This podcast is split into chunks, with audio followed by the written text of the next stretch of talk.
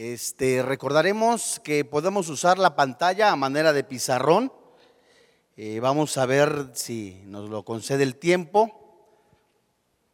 Los versículos 6 al 9, categóricamente una exhortación a aquellos discípulos, a los fieles hijos de Dios, a conservar el vivir la palabra de Dios y de una manera también tan preciosa como describe esta el ángel, el Señor Jesús.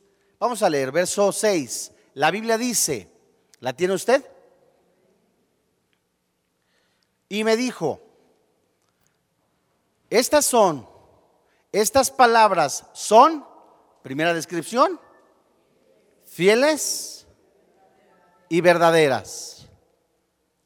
Y el Señor el Dios de los espíritus de los profetas ha enviado su ángel para mostrar a sus siervos las cosas que dice la Biblia que deben de suceder. ¿Cuándo? Pronto. Verso 7. He aquí, vengo pronto y la, una de las eh, bienaventuranzas. Bienaventurado el que guarda las palabras de la profecía de este libro. Yo, Juan, soy el que oyó y vio estas cosas. Y después que las hube oído y visto, me postré para adorar a los pies del ángel que me mostraba estas cosas. Verso 9. Pero él me dijo, mira, no lo hagas, porque yo soy consiervo tuyo, de tus hermanos los profetas y de los que guardan las palabras de este libro. Adora a Dios.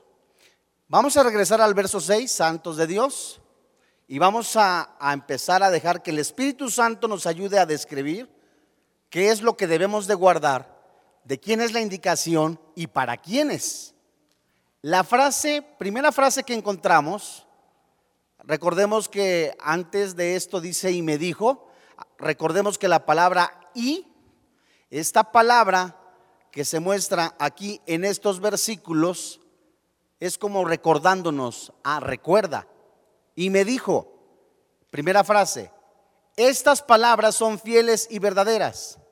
Santos de Dios, esta frase no solamente refuerza la autenticidad y la autoridad del libro de revelación, de Apocalipsis. Juan es, además de apóstol, un profeta con la misma autoridad divina que cualquier otro profeta de las escrituras, ya sea del Antiguo o Nuevo Testamento ya que ha sido inspirado por el Espíritu de Dios. Juan se refiere a la totalidad del Apocalipsis y no solo al capítulo final. Santos de Dios, si tú estás anotando, recordemos que en Apocalipsis el apóstol dice que da testimonio de la palabra de Dios. Vemos pues como el que ve. Vayamos, anota primero Apocalipsis capítulo 1, verso 2. Y la Biblia nos muestra cómo el apóstol dice que da testimonio de la palabra de Dios a manera, para poderlo entender como si fuera un notario público, que certifica esto es verdad, esto es palabra de Dios. Leemos desde el verso 1, Apocalipsis 1, 1 hasta el 2, la revelación de Jesucristo que Dios le dio para manifestar a sus doulos, en el griego, doulos, siervos, esclavos sin derecho, a sus siervos las cosas que deben de suceder pronto. Y la declaró enviándola por medio de su ángel a su siervo Juan. Verso 2. ¿Quién da testimonio? ¿Quién? ¿No qué? A ver otra vez. La revelación de Jesucristo, uno, Jesucristo revela. ¿Pero qué revela? Lo que Dios le ha dado. ¿Para manifestárselo a quién? A sus siervos. A los siervos, sí. A los doulos, a los esclavos, es decir, a los siervos, a los servidores de Dios. La palabra siervo es esclavo, esclavo, esclavo sin derecho. Acuérdate, Romanos capítulo 1, 1 dice también Pablo, siervo de Jesucristo, doulos, como ejemplo, para manifestar a sus siervos las cosas que deben de suceder pronto. Y la declaró enviándola por medio de un mensajero, un ángel, a su doulo, Juan, servidor, esclavo sin derecho. Y Juan, aquí dice en el verso 2, que ha dado testimonio de la palabra de Dios y del testimonio de quién? De Jesucristo y de todas las cosas que ha visto. Santos de Dios, el mismo Señor Jesucristo le ordena escribir en un rollo las visiones que ha recibido aquí mismo, solo que en el verso 10 y 11. Apocalipsis capítulo 1, verso 10 y 11. Yo estaba en el Espíritu en el día del Señor y oí detrás de mí una gran voz, como de trompeta. Verso 11, que decía, yo soy el principio y el fin, el alfa y la omega, el primero y el último. Escribe, aquí quién da la indicación y quién habla. Aquí habla Jesús, eh, si es el alfa y el omega, ¿quién es? El principio y el fin. Y le dice o le da una indicación a quién? A Juan, el doulos, el siervo, el esclavo sin derecho. Le dice, escribe. Escribe en un libro lo que ves y envíalo a las siete iglesias que están en Asia, a Éfeso, Esmirna, Pérgamo, Tiatira, Sardis, Filadelfia y la Odisea. En tres ocasiones, santos de Dios, Dios dice al apóstol que las palabras que han escuchado y escrito son fieles y verdaderas. Apunta. Primero apunta Apocalipsis capítulo 19. Es decir, la veracidad de la palabra de Dios, la revelación del Espíritu Santo, que es dada a los doulos, a los siervos, a los esclavos sin derecho, lo que ha visto eh, el apóstol Juan lo que ha visto este siervo de Dios, de alguna manera coloquial o un lenguaje actualizado, diría, es verdad lo que estoy viendo, es verdad, es una revelación del Señor Jesucristo que Dios que Dios dio a Jesús a sus doulos, a sus siervos, a los esclavos sin derecho. Fíjate, Apocalipsis 19:9. Y vamos a ir viendo cómo quién es, quién es ese ángel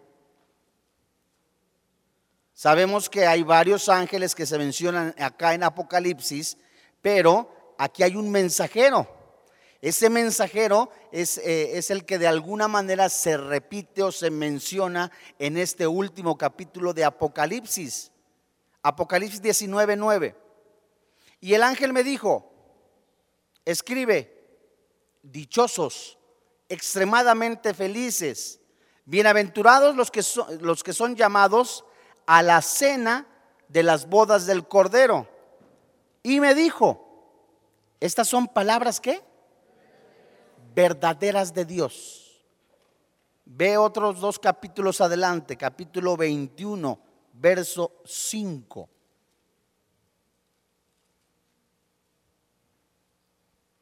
La Biblia dice, ¿la tienes? Y el que estaba sentado en el trono dijo, he aquí, yo hago nuevas todas las cosas. Y me dijo, escribe, porque estas palabras que dice la Biblia son fieles y verdaderas. Capítulo 22, verso 6. Qué increíble cómo la palabra de Dios va confirmando eh, eh, la veracidad misma, la fidelidad, el origen. Dice el verso 6 del capítulo 22 mismo que estamos comenzando a estudiar el día de hoy en esta noche. La Biblia dice, y me dijo, estas palabras son fieles y verdaderas. Y el Señor, el Dios, qué interesante, el Dios de los espíritus de quienes? de los profetas. Vamos a ver también el significado de la palabra profeta, que seguro muchos ya han de tener presente. Ha enviado su mensajero, su ángel, para mostrar a, mostrar a sus doulos, sus siervos, esclavos sin derecho, las cosas que deben de suceder pronto. De modo que Apocalipsis es clasificado, santos de Dios, como una genuina profecía. Por supuesto, acabamos de leer Apocalipsis capítulo 1, verso 1 al 6, donde nos muestra categóricamente su origen. Pregunto, ¿cuál es el origen de Apocalipsis? Si Dios se lo da a Jesucristo y Jesucristo se lo da a, los doulos, a los siervos, ¿de dónde es su origen? Su origen es de Dios, su origen es divino. ¿El autor quién es? Juan es un hombre y es confirmado por Dios como quién? Profeta, como profeta, pero un profeta verdadero, cuyo mensaje es qué? Fiel y verdadero, de acuerdo a lo que acabamos de leer también en Apocalipsis capítulo 1, del verso 9 al verso 11, y también, si quieres anotarlo, el verso 19. El cumplimiento de todo lo que está escrito en este libro es, por supuesto, ciertísimo. Apocalipsis capítulo 17.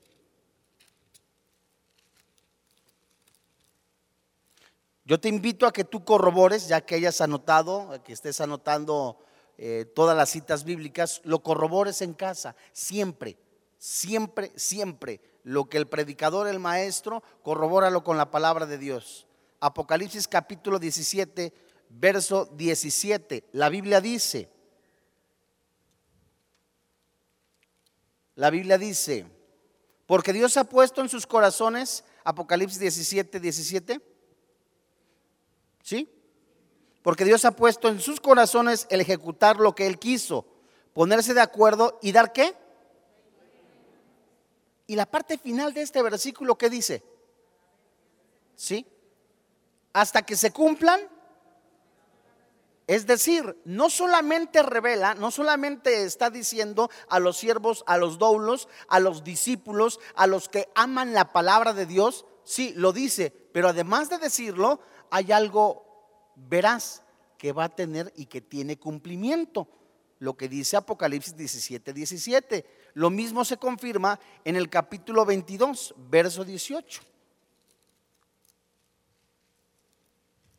Fíjate qué increíble, en, en, el Apocalipsis capítulo 22, capítulo 22, verso 18, la parte final, digamos, por decirlo de esta manera, la segunda parte de este capítulo es la última invitación de Dios del Espíritu Santo a la iglesia que venga a santificarse, de la iglesia que le habla al Señor Jesucristo y también de Dios, de la iglesia a los no regenerados.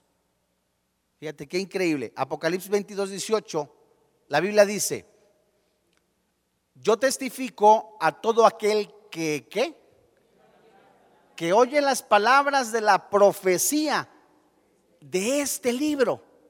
Si alguno añadiere a estas cosas, Dios, dice la Biblia, traerá sobre él las plagas que están escritas en este libro, verso 19. Y si alguno quitare de las palabras del libro de esta profecía, Dios quitará su parte del libro de la vida y de la santa ciudad y de las cosas que están, ¿qué? Escritas en este libro. Santos de Dios. Podemos recordar nosotros de alguna manera eh, lo que Pablo escribiera a, a la iglesia de Tesalónica. Toda palabra es inspirada por Dios, útil para redarguir, redarguir, animar, corregir, preparar para toda buena obra. Pero, ¿cómo se interpreta la palabra de Dios? Pregunto. ¿Cómo se interpreta? Porque puede haber una interpretación humana. ¿Verdad? Y yo le puedo dar, es un ejemplo, le puedo dar la interpretación que yo quiero de acuerdo a lo que yo quiero y en base a lo que yo quiero. Pero la palabra de Dios, que es santa, que es verdadera, que ha sido revelada a quienes la escribieron y que alumbra el corazón de los seguidores y quienes aman la palabra de Dios, cómo interpretan o cómo se interpreta la palabra. Vea la segunda carta de Pedro, capítulo 1, verso 16.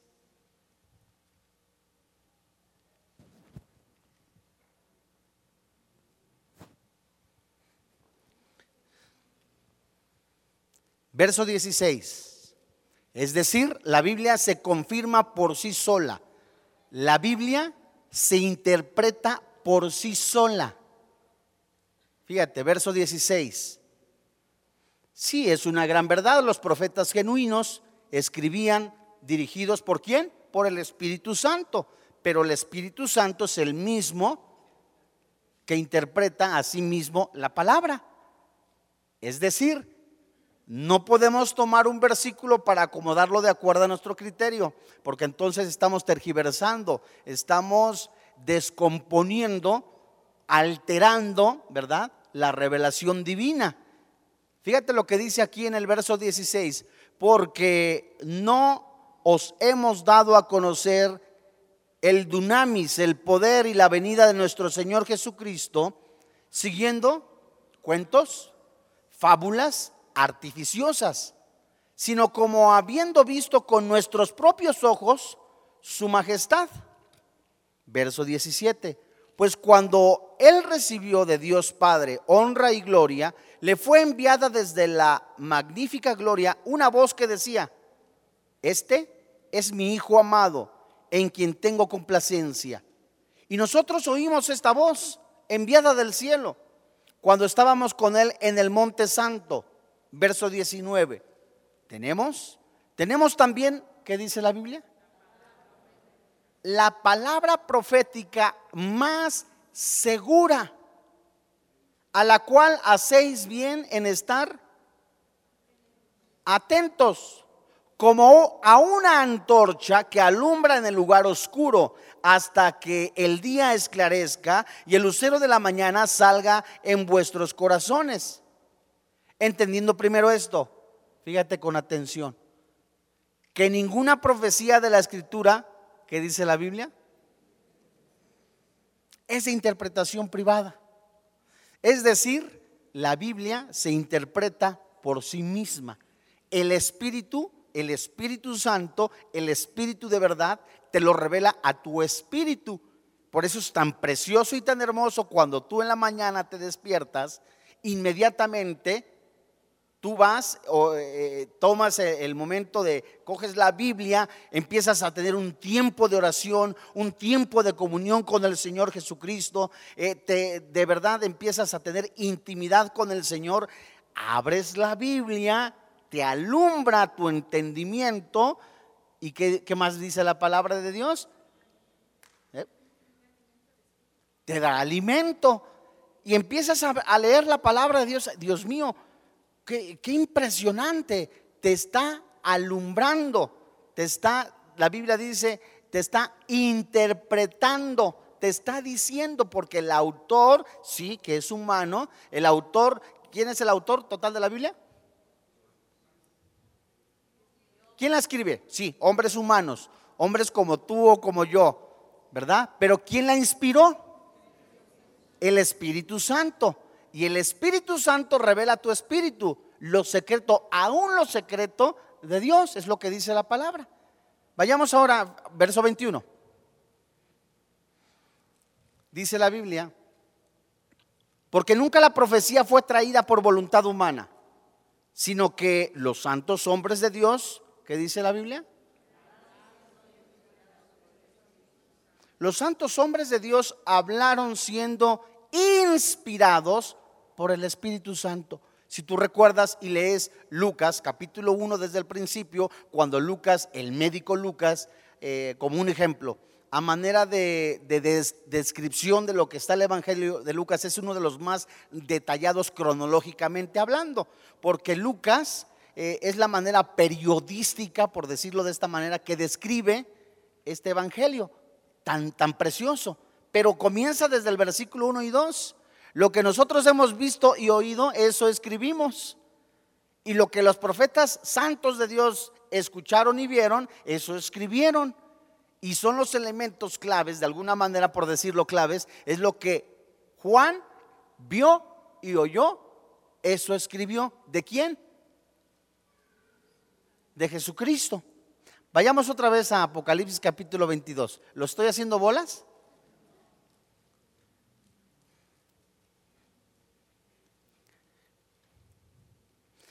Vamos ahora sí, vimos un poquito de quién es la revelación, esas palabras fieles, esas palabras verdaderas, que son 100% auténticas del Señor, pero vamos a ver qué más dice. Dice el verso 6, y me dijo estas palabras, hablamos de la Biblia, son fieles y verdaderas, su origen es divino. Y el Señor, el Dios de los espíritus, Aquí la palabra Señor, recordemos, es el magnífico, el grande, el todopoderoso, el dueño, el Dios, el majestuoso de los espíritus de los quienes? Profetas. Los profetas es aquel que habla Biblia, el que habla palabra de Dios. Ha enviado su ángel. Esta frase, su ángel, santos de Dios, es con el propósito de mostrar a sus siervos las cosas que deben de suceder pronto. Manda su ángel. Pregunta, ¿Quién es este ángel? ¿Quién? Esta palabra en el original no es Jesús, ¿eh? No es Jesucristo. Es un ángel específico, ya que el original literalmente en el griego es ángelos. Es un mensajero. Un mensajero que fue designado a dar esta revelación, pero más adelante dice, el Señor, el Dios de los espíritus de los profetas, ha enviado a su ángel, su mensajero. ¿Para qué lo mandó? Para mostrar a sus doulos, a sus siervos. Fíjate qué interesante y qué precioso es que Dios le habla primero a la iglesia, a sus siervos. Para mostrar a sus, a sus siervos las cosas que deben de suceder cuando. Pronto. Esta palabra pronto es del griego en tachei, te lo deletreo. E de Ernesto, N de nación, T de tache, A de arcángel, C de casa, H de hogar, E de espérate, I de híjole no veo que muchos hayan anotado. ¿Cuántos traen cuaderno? Bueno, yo les encargo para que ustedes sigan aprendiendo, sigamos aprendiendo, anótenlo y verifiquen si verdaderamente el predicador está diciendo lo correcto. Hagan sus anotaciones. Sí, con mucho gusto. La palabra es pronto del griego, de lo deletreo, E de Ernesto, N de nación, T de tache, a de Arcángel, C de Carlos, H de Hogar, E de, de Espérate y de Híjole. Y la idea de, es la idea completamente, esta palabra es de, completamente es de inminencia. Los acontecimientos narrados en el Apocalipsis Sí, podrían ocurrir en cualquier momento y por lo tanto el creyente debe de estar preparado. Pero aquí, en este versículo, en este capítulo, este vocablo tiene la, la velocidad de ejecución. Es decir, ¿cuándo van a ocurrir? Pronto. Pronto. ¿Cuánto? No cronológicamente. En el Kairos, en el tiempo de Dios, cuando sucedan, va a ser rapidísimo. ¿Me voy dando a entender? O sea, no que ya pasan, faltan tres meses. No, ese es un tiempo que nadie lo sabe. Cuando ocurran, van a ser de una manera rápida. A eso se refiere. Se refiere que la idea no es que en el suceso pueda ocurrir pronto, es decir, en dos o tres meses. No, sino que cuando ocurra será con rapidez. Vayamos al versículo 7. Exactamente. ¿Quién lo, quién lo puso? en Tacheí. Qué bonito. ¿eh? Verso 7, gracias. He aquí, vengo pronto en Techaí. Esta es una de las bienaventuranzas. Comienzan ahí por el primer capítulo.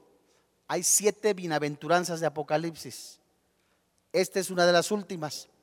He aquí, vengo pronto, dichoso, extremadamente feliz, bienaventurado, el que guarda las palabras de la profecía de este libro. Bueno, la palabra vengo, esta palabra vengo en el griego es erchomai. ¿Se las deletreo? E de Ernesto, R de raíz, C de casa, H de hogar, O de oso, M de mujer, A de arquitecto y de ingeniero. Erchomai. Este verbo realiza la función de futuro y de una manera actualizada diría, he aquí, vengo pronto, rápido. Estas palabras sin duda provienen del mismo Señor Jesucristo y aunque pueden haber sido pronunciadas por el ángel como mensajero del Señor, el mismo Señor Jesús dice, voy pronto, pronto, rapidísimo. O sea, eh, ¿cómo es en el original? Echomai. Muy bien, Mike. La referencia no tiene que ver con ningún acontecimiento del pasado, sino con el gran acontecimiento escatológico que constituye el tema central de Apocalipsis. Es decir, cuando Jesús dice, voy pronto, rapidísimo, se refiere a la segunda venida en gloria del Señor Jesucristo, este hecho. ¿Qué significa la palabra bienaventurado? Ya lo he dicho como tres veces. Es del original griego Macarios. Si hay alguien que se llama Macario, de verdad es, es, muy feliz. Es lo que significa. ¿Qué vale feliz? Es lo que significa Macario. Macarios, M de mamá, A de arquitecto, K de kilo, A de aguja, R de raíz, I de ¿De qué? De híjole. O de Oscar. Ese de saludo. Es Macarios. Y saben ustedes que se utiliza siete veces en el Apocalipsis, lo que acabamos de mencionar. Hay siete bienaventuranzas en Apocalipsis. Y se le conocen como específicamente las bienaventuranzas de Apocalipsis. Aquí, en este versículo, la bienaventuranza es para quién? Vamos a leerlo. ¿Para quién es esa felicidad?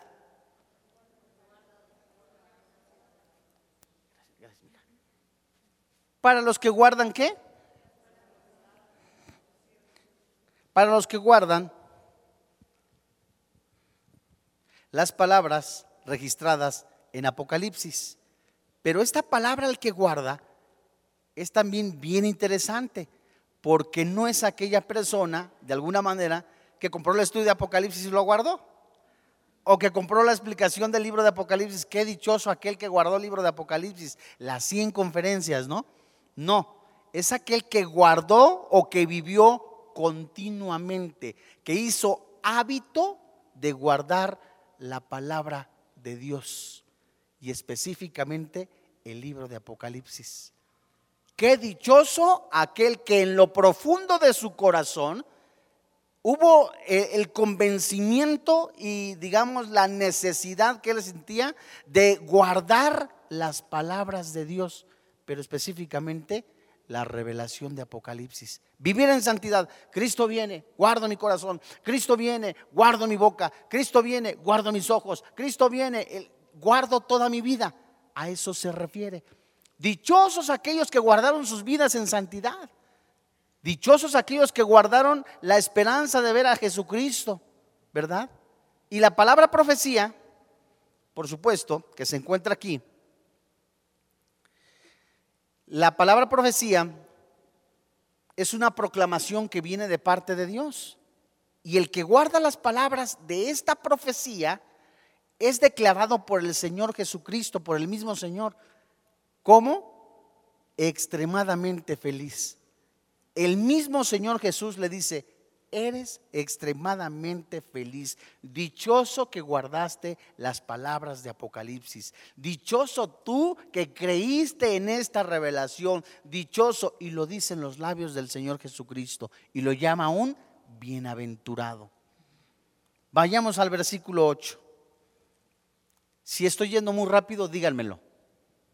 ¿No? ¿Estamos bien? ¿Sí? Apocalipsis 22, verso 8. La Biblia dice, yo Juan soy el que oyó, el que oyó, el que oyó y vio. Vio, vio estas cosas. Y después que las hube oído y visto, órale, me postré para adorar a los pies del ángel que me mostraba estas cosas. Saben ustedes que hay una serie de interpretaciones en cuanto, sí, oír, ver, pero aunque el apóstol se inclinaba.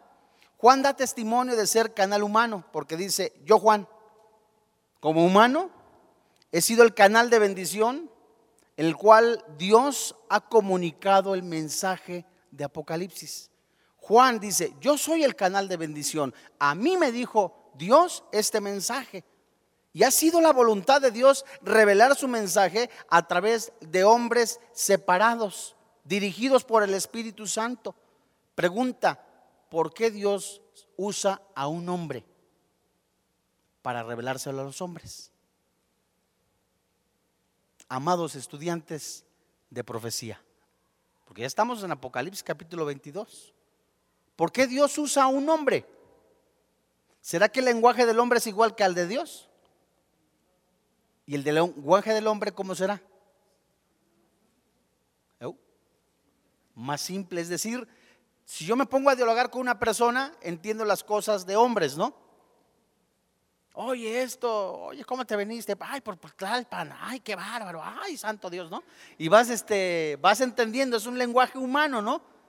De, la misma manera, la descripción que podemos usar del cielo, nosotros no la podríamos entender humanamente hablando, ¿cierto? Y por eso Juan dice, yo soy el portador de este mensaje para revelárselo también a otros doulos, a otros siervos, a otros hombres. Y Dios usa este lenguaje para que nosotros entendamos. Vean la segunda carta de Pedro capítulo 1, verso 21 que ya leímos. Pregunta entonces, ¿esta revelación será humana? Si Dios usa a un hombre y ese hombre la transmite, ¿la revelación será humana? No, no. Porque nunca la profecía fue traída por voluntad humana, dice segunda carta de Pedro capítulo 1, verso 21 sino que los santos hombres de Dios, es decir, los apartados, los que tenían comunión con el Espíritu Santo, con el Señor Jesucristo, hablaron siendo inspirados por quienes? Por el Espíritu Santo y el Espíritu Santo acomodaba lo espiritual a lo espiritual. Y Dios ha utilizado hombres porque estos pueden comunicar con palabras humanas el mensaje divino. Y el apóstol Juan se identifica como el que oyó y vio estas cosas. Oyó y vio. Fíjate, estas dos palabras, el que oyó y vio, Apocalipsis capítulo 22, verso 8. ¿Cuántas veces aparece? Por lo menos aquí dos, ¿cierto? El que oyó y vio, ¿qué les dice esto? Dos canales o dos avenidas a través de las cuales el apóstol Juan recibe la revelación profética. ¿Cómo recibió la revelación profética? Por los oídos y por qué? Y por la vista, ¿verdad? Por la vista y por los oídos. Vio la nueva Jerusalén descender, la vio, escuchó las trompetas, oyó, ¿verdad? Son las dos avenidas, por decirlo de esta manera, que recibe la revelación. Y lo que el apóstol oyó y vio es lo que registró con fidelidad en el último y culminante libro del canon sagrado, Apocalipsis. Juan se identifica como un fiel testigo de Dios. No escribió a su antojo, por supuesto, sino que registró bajo la supervisión de quién? El Espíritu Santo, el Espíritu de verdad, el Espíritu de Dios. Y recibió y escribió lo que el Espíritu Santo en realidad le estaba diciendo de la palabra de Dios. Dos veces en los últimos capítulos de Apocalipsis, Apocalipsis capítulo 19, verso 10 y Apocalipsis capítulo 22, verso 8, Juan confiesa haberse postrado, que es lo que dice la segunda parte de este versículo. Porque si empezamos a trazar la palabra, sería la segunda parte de este versículo. Y se postra, confiesa él haberse postrado delante del ángel revelador, pero ¿para qué se postró? Para adorar. Escuchen con atención, hay una corriente doctrinal que dice esto, que por supuesto el apóstol, eh, el apóstol Juan sabía que se le debería dar únicamente gloria y culto a Dios. Pero esta corriente doctrinal dice que fue tanta la impresión que tuvo Juan al ver esta revelación, lo estoy de alguna manera eh, haciéndolo más simple, que dijo, Santo Dios, y se inclinó pero que no se le inclina al ángel, sino que se le inclinaba a Jesús porque él sabía que merecía la honra y la gloria.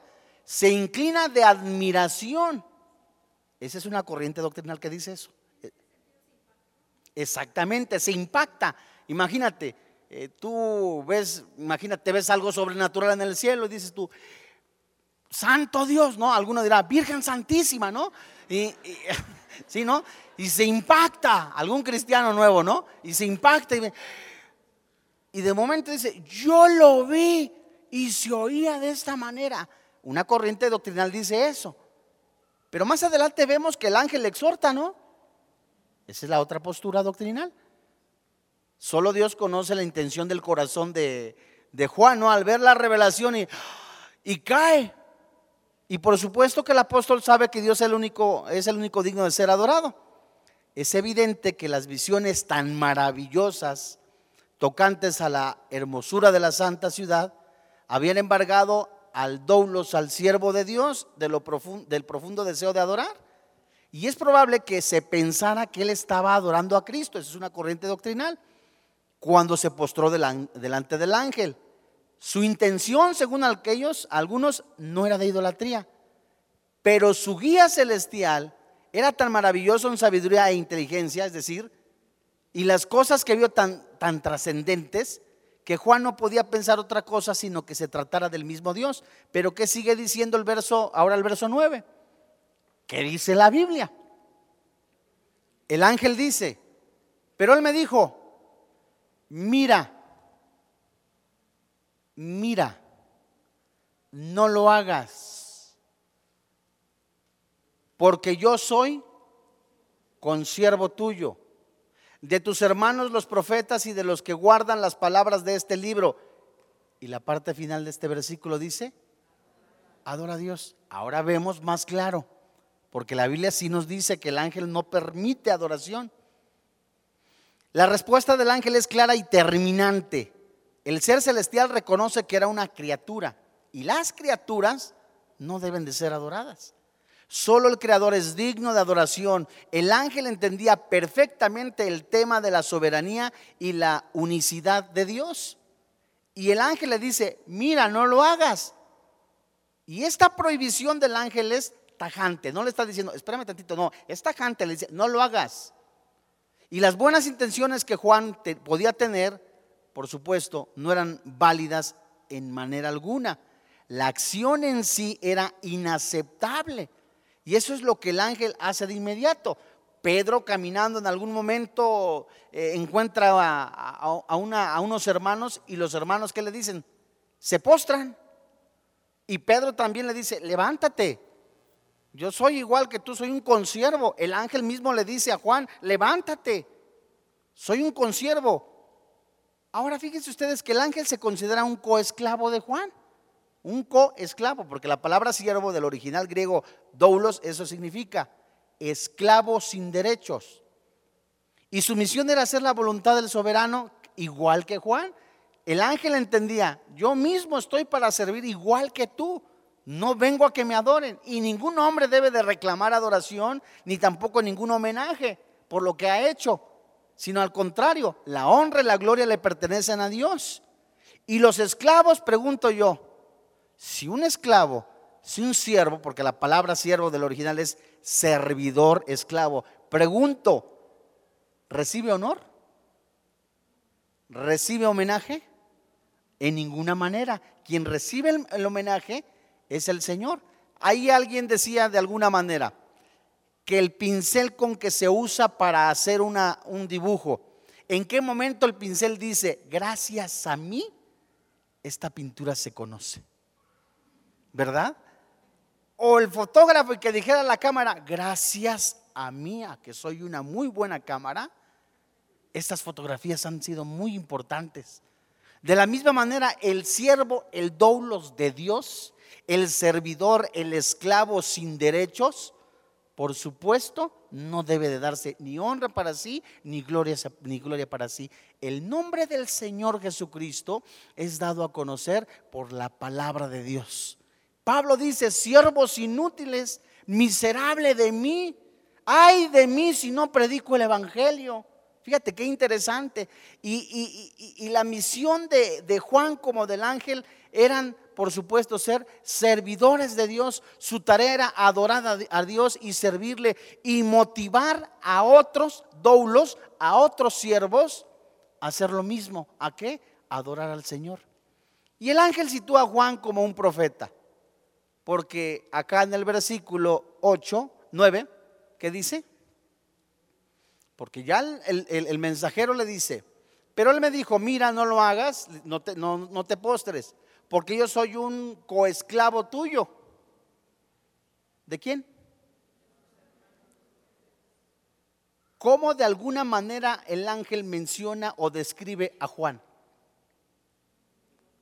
Como profeta, como alguien que anuncia la palabra de Dios y de los que guardan las palabras de este libro.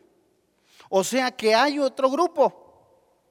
Primer grupo, ¿quién es? ¿Quién es? Segunda parte del versículo.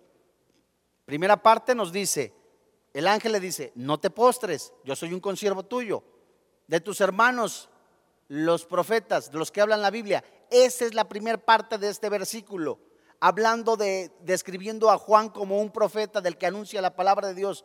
Un grupo habla de los profetas, de los maestros, de los, de los maestros que hablan Biblia. El segundo grupo, ¿quién es? ¿A quién se refiere?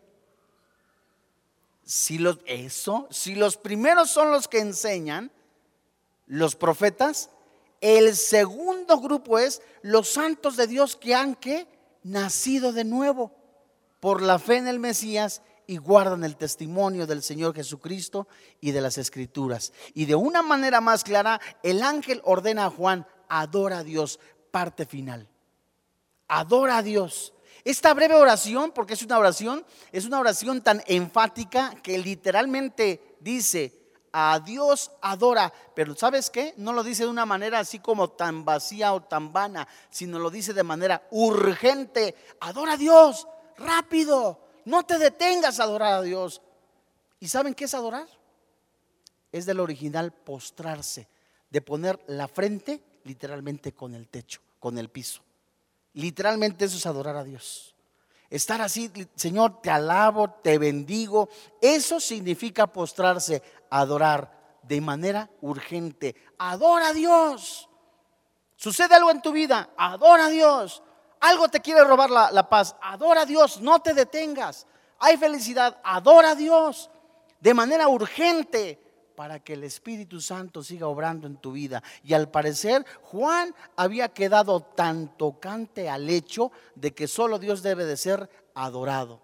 Y el hombre, mientras esté en estado mortal, es decir, físicamente, necesita siempre ser recordado que la adoración es un acto que debe rendirse únicamente a Dios. Adorar a Dios, glorificar a Dios es el acto más honroso que un cristiano tiene que hacer a diario. Alabarle, glorificarle, exaltarle. Señor, gracias por el aire, gracias por el agua, gracias por lo que estoy viviendo, gracias Papito Santo, te puedo alabar y te puedo bendecir. El acto más deshonroso, más humillante en el ser humano es no reconocer la honra y la gloria de Dios, no glorificarle, no adorarle. Romanos capítulo 1, versículo 18, dice la Biblia que la ira de Dios se revela contra aquellos que detienen con injusticia la verdad. Más adelante dice la palabra de Dios que no le glorificaron, no le dieron la honra, gloria a Dios. Esa indignación por supuesto, llega hasta la presencia de Dios. Como cuando tú reconoces a Dios en medio de la angustia, en medio de tantas cosas. Señor, gracias, te alabo, te bendigo. Job, un hombre completamente lleno de pasiones. La mujer llega y le empieza a ofender diciéndole, aún retienes tu integridad. Mujer, únicamente en las buenas adoraremos a Dios. ¿Le reconoceremos? No, también en las malas. Así el cristiano que esté presto para alabarle, presto para reconocerle que Dios es Dios en todos sus caminos. Vamos a orar. Padre, en el nombre de Jesús, te alabamos y te bendecimos. Tributad a Jehová, oh hijos de los poderosos Dad a Jehová la gloria y el poder. Dad a Jehová la gloria debida a su nombre.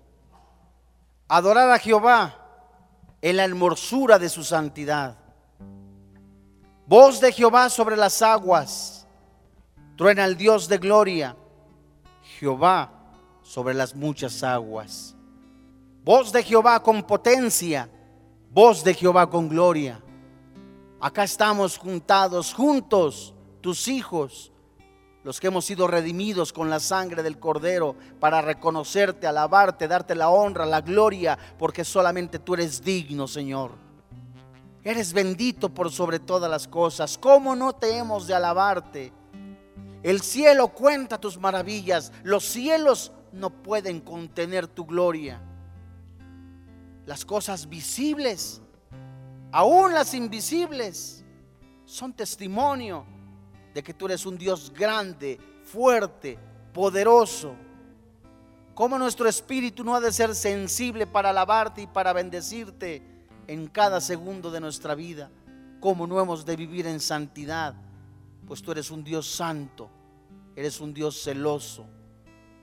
Señor, muchas gracias porque en esta tarde has hablado a nuestro espíritu ha sido tu voz de tu Santo Espíritu que habla a nuestro corazón para buscar la santidad que de ti viene para vivir en santidad. Testificar que tú eres un Dios no solamente santo, sino grande.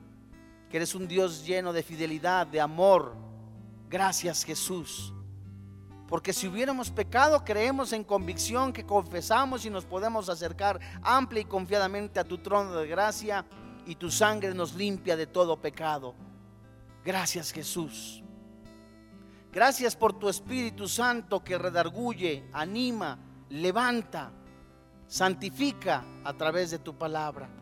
Hoy en este día, Dios, te damos muchas gracias porque en tu amor, en tu misericordia, en tu paciencia, sigues hablando a los hombres a que vengan al genuino arrepentimiento. Hoy en este día, sabemos que la paga del pecado es la muerte. Que hay tantas cosas tan tremendas, tan terribles que le esperan a este planeta, a este mundo, y a quienes no hayan recibido, no hayan honrado y dado la gloria al Señor Jesucristo. Tu palabra dice que la paga del pecado es la muerte, que no hay justo, que no hay uno solo, no hay quien entienda, no hay quien busque de Dios. Se afanaron a hacer lo malo Hombres perversos buscando a través de la borrachera, la lujuria, la lascivia, la pornografía, la infidelidad, el robo, una aparente felicidad. Pero todo eso corrompe. ¿De qué le sirve al hombre ganar el mundo si su alma está perdida? Pero es en tu amor, en tu misericordia en la que sigues hablando a cada uno de los que están aquí presentes, a los que tenemos a Cristo, a vivir en santidad. El que es justo sea aún más justo. El que es santo sea más santo. Gracias, Padre, porque hoy en este día tú hablas a nuestro espíritu para redarguirnos, para levantarnos, para prepararnos para toda buena obra. Y también hablas al que hoy aún no ha conocido a Jesucristo. Hoy en este día nos recuerdas que Jesús murió en la cruz, que pagó nuestros pecados, que derramó su vida, su sangre, recibiendo en la carne el castigo que nosotros merecíamos. Hoy en este día el Espíritu Santo te dice, ven. Y la misma palabra de Dios dice, el Señor Jesucristo dice, dichosos, bienaventurados, felices los que han decidido lavarse sus ropas en la sangre del Cordero. Hoy en este día, no salgas de este lugar si aún no tienes a Cristo en tu corazón. Yo no te invito a ninguna religión, sabes, religiones hay muchísimas. Hoy te invito a que conozcas a Jesucristo como tu Señor y como Dios. ¿Qué debo de hacer? Me preguntarás, ¿sabes? La Biblia dice que si crees con todo tu corazón y confiesas en tu boca que Jesús es el Señor, que Dios le levantó entre los muertos, la Biblia dice, tienes la vida eterna. La Biblia dice también que la paga del pecado es la muerte. Separados de Dios nada podemos hacer. Hoy en este día, ¿no te gustaría recibir a Jesucristo como tu Señor y como tu Dios? Dile desde ahí, desde lo profundo de tu corazón, Señor y Dios, reconozco que soy pecador pero que Jesús, en su amor, en su misericordia, en su obediencia, se puso en mi lugar. Que Él recibió el castigo que yo merecía.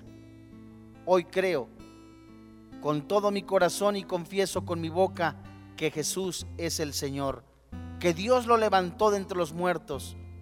Que hoy me ha dado y me da la vida eterna a través del sacrificio que Él hizo en la cruz. Hoy recibo a Jesús como mi Salvador personal Hoy recibo al Espíritu Santo. Hoy confieso con mi boca, creyendo con mi corazón que Jesús es el Señor de mi vida. Hoy te doy gracias, Padre, por quien ahora vive y reina en mi corazón. Cristo Jesús. Amén.